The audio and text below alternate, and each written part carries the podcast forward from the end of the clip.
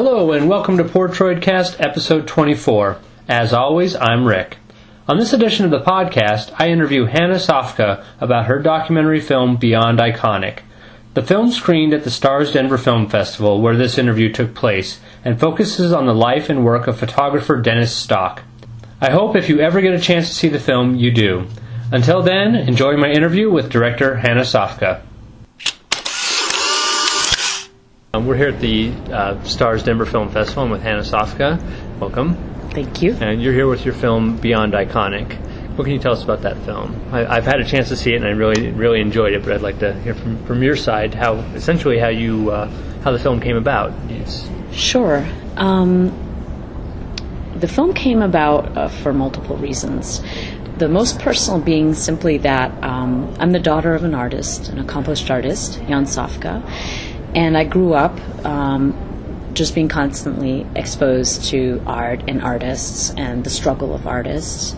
Um, so that is kind of very close to me. Um, and uh, then the other very simple fact was that uh, Dennis was a friend of my father's. Dennis Stock. Dennis right. Stock. Subject of the uh, documentary, yes. yes. Dennis Stock, the subject of the documentary, was a friend of my father's, and um, my father and him would have very interesting discussions. I'd take part sometimes about art, about where it's going, about what's being done, and I felt like a lot of Dennis's point of view was really.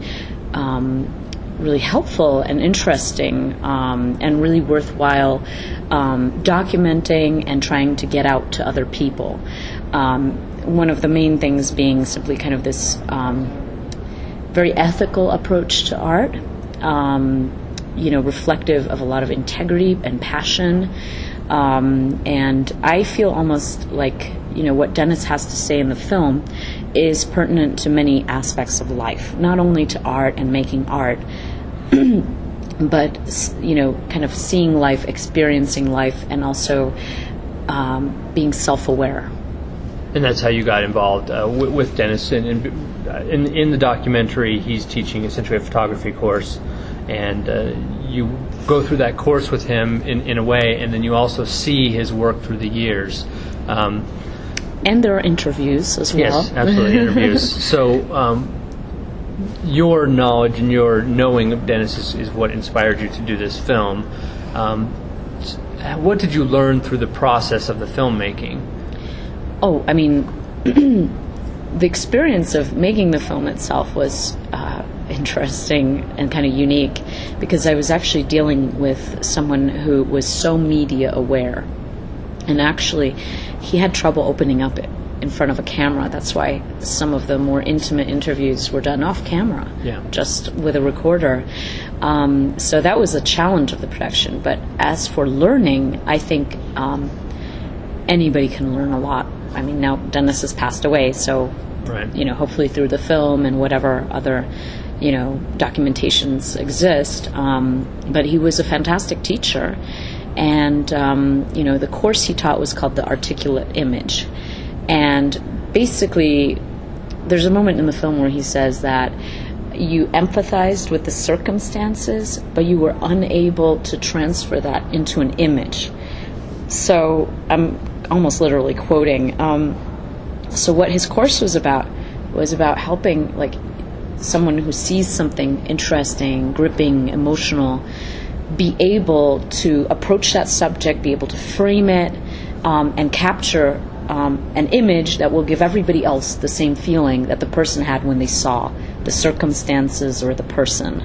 Um, and I think it's just a beautiful, you know, um, name of a course. You know, articulate Certainly. image, an image that speaks. And nowadays we're living in an increasingly kind of image-based society, and um, and I think people need to understand what's being communicated to them also in images, what goes into images that are made and communicated to us, and then that we can take our own images and make them more powerful, make them more concise, and more communicative simply. Certainly.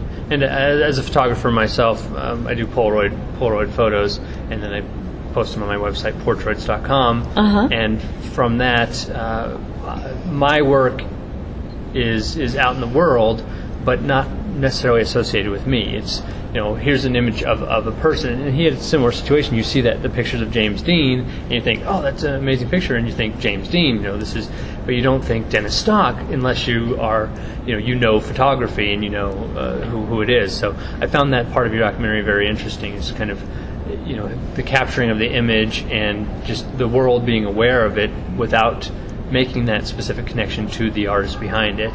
Um, so I just I just want to throw that out there that I found that uh, inspiring, essentially. So Yeah, I think um, it's surprising how little the world thinks about the people who make images. And for me, that's a little disturbing because if you think more about who's making an image, I mean, you know, Dennis made very sincere images and he wasn't manipulating anyone. Right. But you ought to always think about who's behind a camera and who's behind an image and why are, why am I seeing this? What am I seeing and how how probably was this image made? You know, I, I think that um, as a society we really need to um, get more reflective about that and especially i always wonder about like kids who are coming right into this world of like facebook and you know all kinds of stuff online and how much are they just absorbing it and how little are they actually reflecting you know Yeah, yeah, about there, it. There is some issue with with you know you always hear oh you know the, the new generation is so different than what it was, but you know there's there doesn't seem to be as much of uh, a respect for the the making. You know, it's I want something for free and I want it right away and I want to be able to you know consume consume consume, but without consequences for the artist that that. Pr- cr- you know, created the item.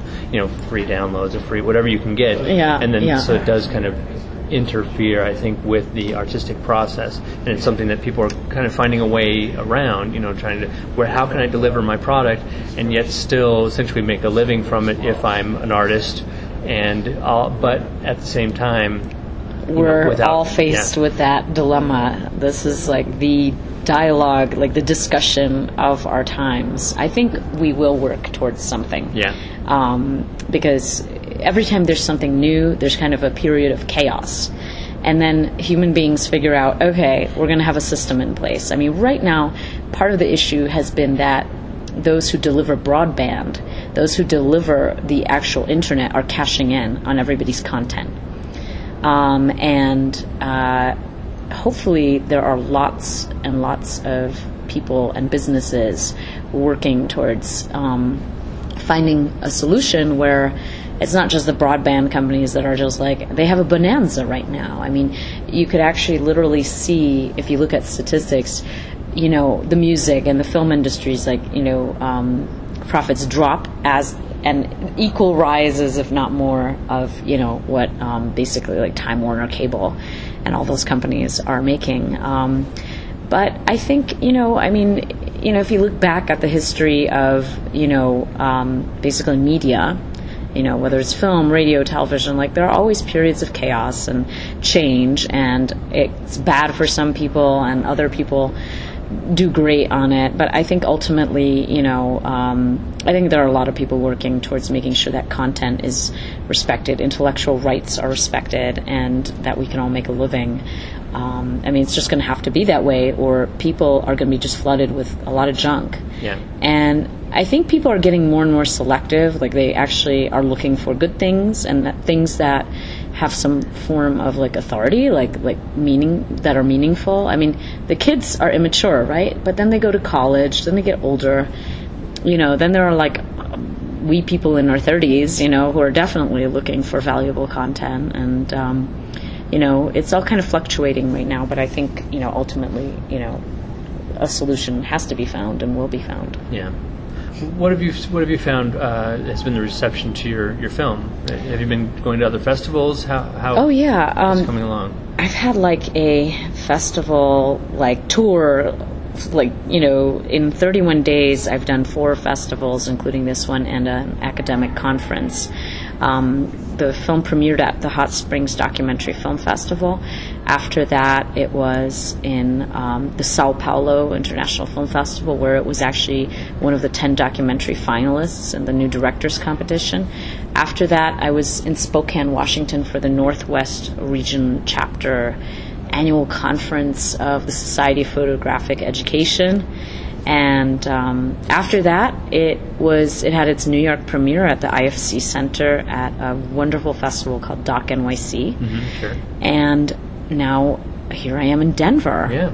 And um, you know, when you're making a film, you're there's a term, the filmmaker's cave, which is like so accurate. You know, you're just working alone with the film. You no longer even know like, is this good? you know, like, does this make sense? Um, and it's been an amazing, you know, like it's it's going to be a total of 31 days of all of this, Sure. and it's been really exciting to see different audiences, even like very young kids who I kind of felt like, oh, this is not going to appeal to 14 year olds, but I had a few 14 year olds, like 14, 16, who really responded to it, Yeah. who really surprised me, who who just got it and and you know thought it was cool, you know.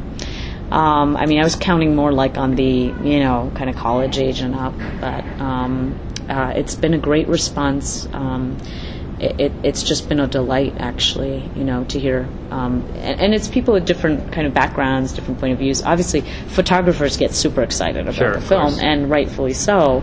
Um, but also, I've had people kind of say that it's a film that's actually a masterclass on life you know, or like a life fully realized, a portrait of a life fully realized. So, you know, different people are getting different things out of it, which was what I was hoping for it, that, you know, that it has multiple levels that will, you know, appeal to different people. Certainly. And uh, what what do you have coming up? Uh, Are you start, starting a new project, or is this this is your main push right now? Um, I mean, yes, I have to take care of this film and Yeah, shepherd it out into the world and, um, you know, basically find the right distribution for it. Um, and that's still, um, you know, totally pending, and I'm working on that. Uh, but of course, I have other stuff in the works. Um, the directly next one being actually a multimedia spectacle with my father. Um, he's done a lot of work in the music industry, like he did the. He's, he's a fine artist, and he made like fine art sets, like for the Grateful Dead, for Steve Winwood, and right now we're working on this thing called The Voyage, which is a multimedia piece using all like um, artwork. You know, like it's kind of like something between a movie and theater, and music's very important in it. We're working with um, one of the members of the Grateful Dead, Mickey Hart, who composed, among other things, the music for Apocalypse Now, which I just adore that movie and the music and everything. And he's like a real, he's a drummer, but you know he does all kinds of incredible music. So that's something I'm working on in the capacity also of director and producer. Um, and then my next film, you know, just traditional film project is actually a fiction film uh, that I also want to shoot in the Woodstock area. And um, it's like a reverse My Fair Lady with also the class component to it. Basically, um, where I live, the Woodstock area, you have this strange mix of like the locals and people up there from New York with like second homes or who commute down to New York. Um, and it's about a lady who dates her handyman and tries to transform him into Oh, yes. a perfect boyfriend for herself, which is a very fun way of talking about a lot of kind of topics. Absolutely. Well, thank you very much for taking the time to, to meet with me. Thank you. very great. And, uh, people get a chance, uh, you know, we're here at the Starz Denver Film Festival. I know you have a screening today at 3. It won't be out before then, but uh, if anyone gets a chance to see your film Beyond Iconic, I recommend it. Oh yeah, there is a website, um, and it's on Facebook. On Facebook, it's just you know uh, Beyond Iconic. Okay. I think as one word, possibly one or two words. And the website's uh, I'm going to update it very soon. Uh, but I've been on the road. Uh, www.beyondiconic.com, and whenever there's some news about where you can see it or about its release, that that'll be the place to go to. Excellent. Thank you so much. Thanks. I hope you enjoyed my interview with Hannah Sofka and that you'll find an opportunity to see her film Beyond Iconic. Until next time, this is Rick saying goodbye forever.